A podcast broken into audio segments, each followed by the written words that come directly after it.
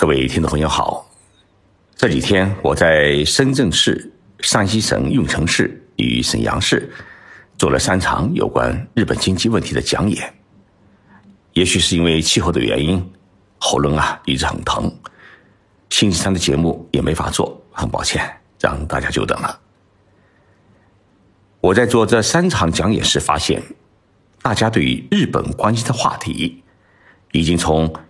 日本是否真的失去了二十年，转到了日本今后准备干什么上面来？在这次的深圳深商全球大会上面，像史一公、王石、严介和、吴晓波，还有日本前首相鸠山由纪夫等专家学者，都发表了很精彩的观点。我在会上也做的是讲演，我强调一点，在转型创新的号召之下。当一些企业都不知道往哪里转、创什么新的时候，像丰田汽车、索尼、佳能等日本的跨国企业，在短短的几年时间里面，已经基本完成了自己的转型创新的过程。丰田从一家传统的汽车制造商，向 AI 城市的设计建设者迈进。索尼呢，有。电子产品制造商向未来生活创造者为主题的生活机器人与全自动汽车制造商迈进。佳能呢，从一家照相机的制造商向精密医疗设备制造和宇宙产业转型。为什么这些巨轮型的日本企业能够在短短的几年时间里面顺利转弯，找到自己新的生存之道？一个根本的原因，在他们拥有很雄厚的技术积累，从自己的仓库里面能够找到适合新产业发展的储备材料。我们可以观察到一点，这些企业的转型创新，都是在自身拥有的技术的基础上面实施的延伸与拓展，而不是另起炉灶。这一点，就是我们中国企业。与日本企业之间的差距，产生这一差距的根本原因，是这些年来我们太注重于市场的开拓与利益的追求，而忽略了基础技术的研发与积累。进入二零二零年，新的十年已经拉开序幕。那么，在今后十年当中，日本准备干点什么？整个社会与产业经济往哪里走？这是我最近在梳理的问题。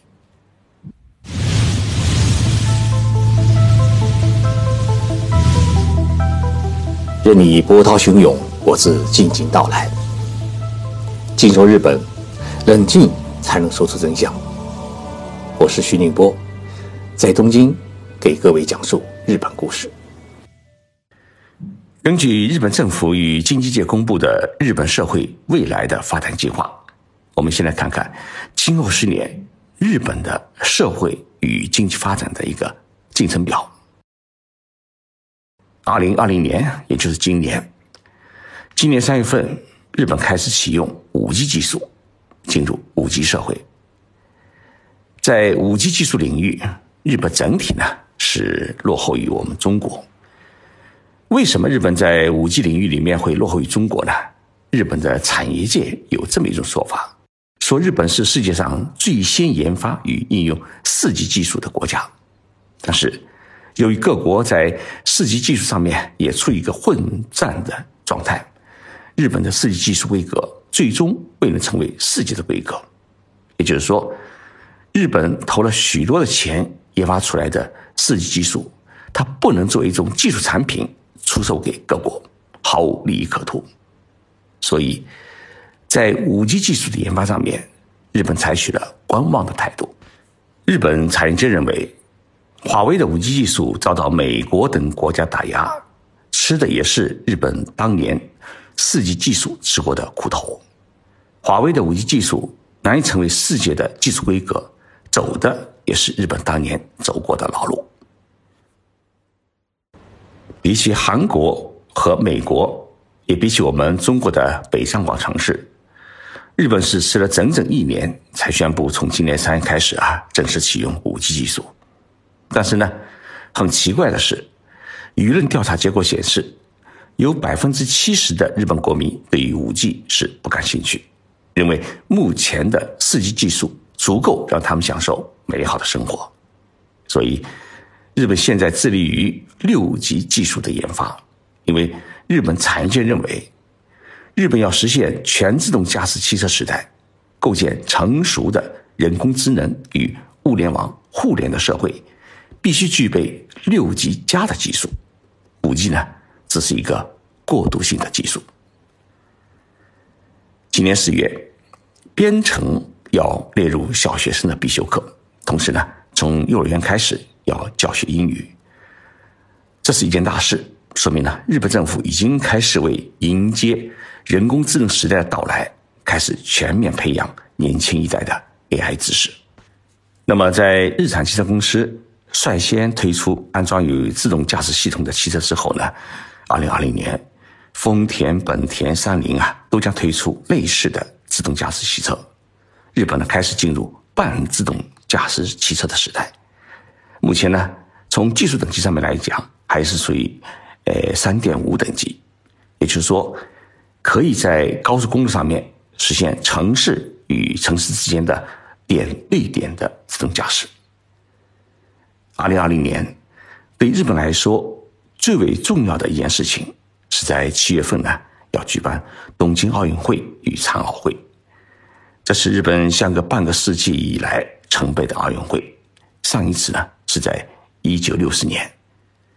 我们的听众朋友当中，一定会有一九六四年出生的人，算起来啊，已经有五十六年。日本要把这一届的奥运会啊办成展示日本高科技与高度文明社会实力大会，因此会推出一系列的高新技术与产品。首先呢，呃，日本已经实行了。电视节目的八 K 信号的播放，那么全自动驾驶汽车会二十四小时巡游在呃选手村里面，不排除使用日本自己研发的飞行汽车来点燃奥运圣火。二零二一年，日本中小学生呢要开始实现每人一台电脑的配置，同时由丰田汽车公司建设的世界第一座。人工智能与物联网融合的互联城市开始呢，在富士山脚下建设。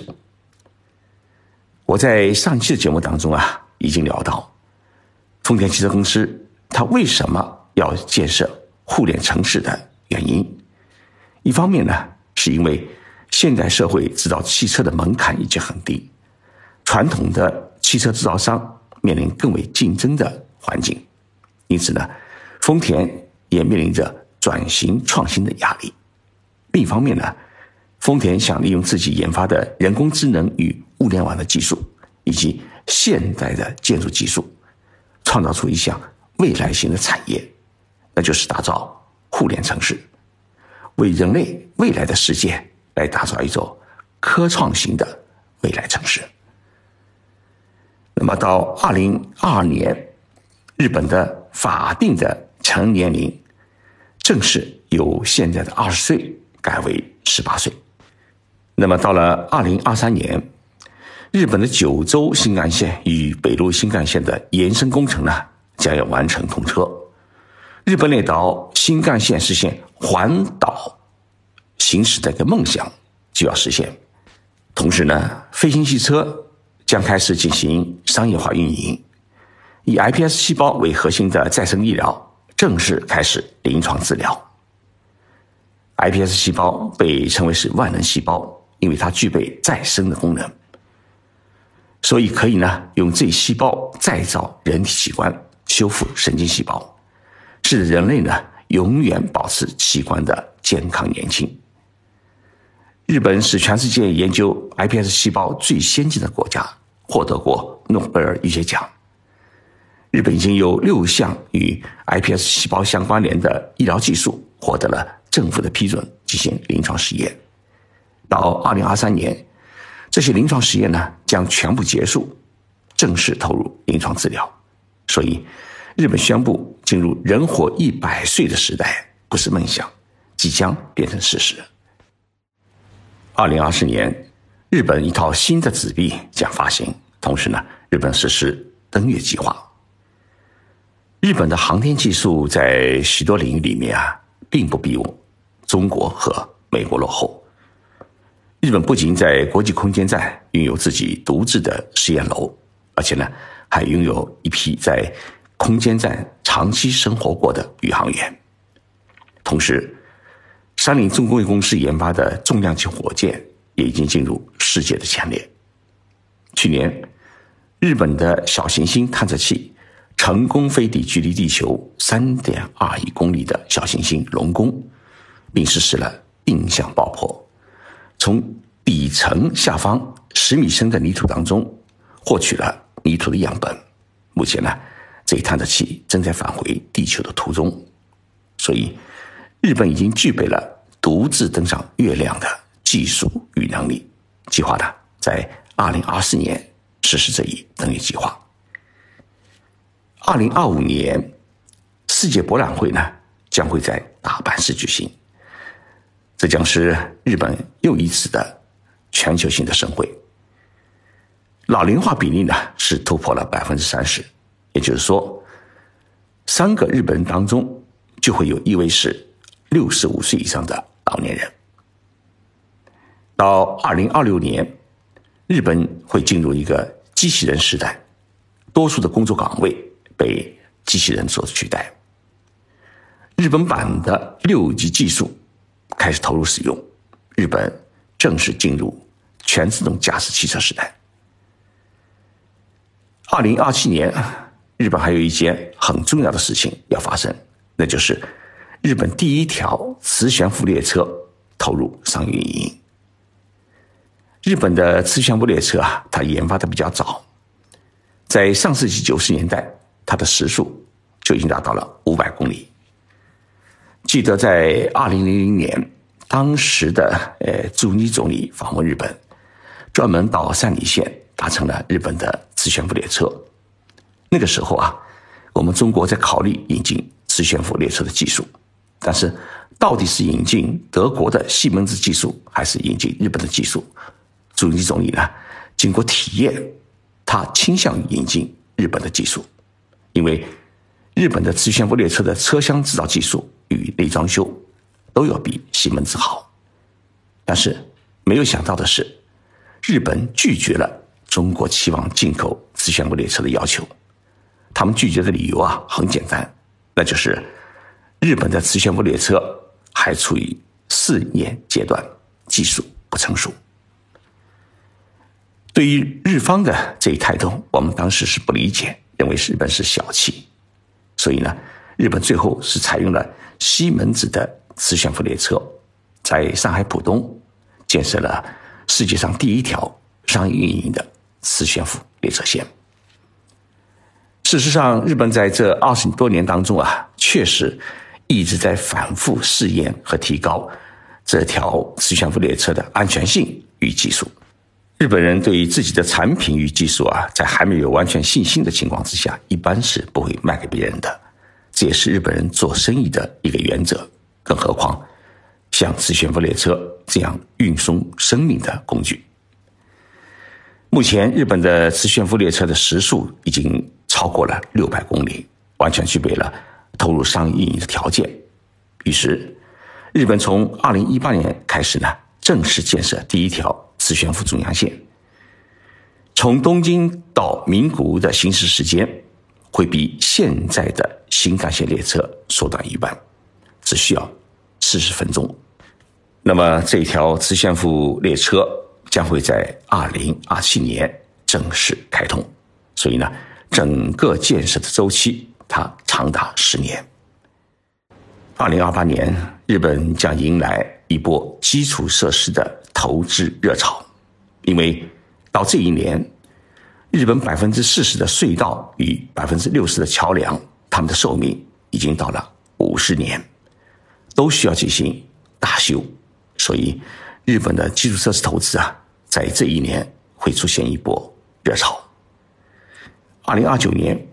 日本人口总数呢将减少到一亿两千万以下，也就是说，日本人口总数与现在相比啊，要减少一千万人。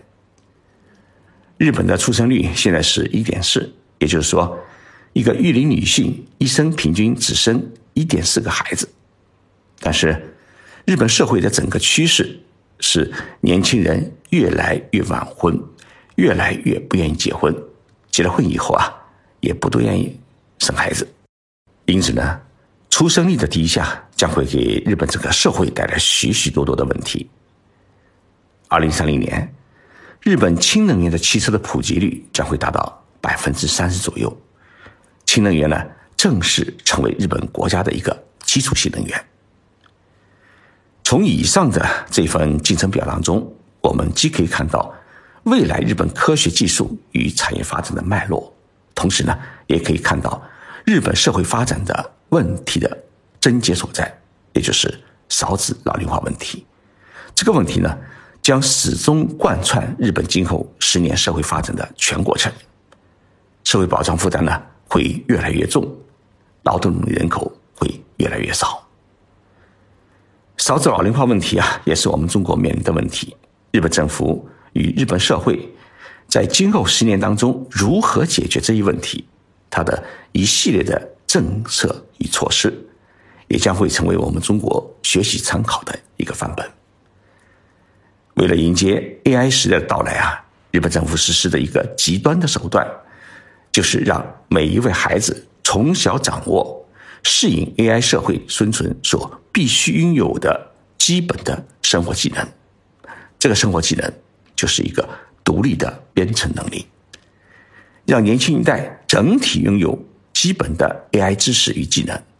这不仅有助于推进日本的 AI 社会的发展与建设。消除未来社会的 AI 难民，更会使得日本拥有更多的 AI 技术创新人才，保持日本社会的一种创造能力。从上述的进程表当中，我们还能感悟到，未来十年或许将是日本黄金的十年。最后，报告大家一条好消息：我的新书《日本如何转型创新》。已经在当当网和京东商城上面啊开始出售。这本书呢是我最近一年的讲演录，主要介绍日本企业与日本社会在各个领域如何转型创新的做法与成功的经验。我可以很自信的推荐给大家这本书啊，值得一读。呃，今天的节目啊，因为喉咙疼，呃，所以呢声音有点怪。希望大家多多原谅，我们下期三再见。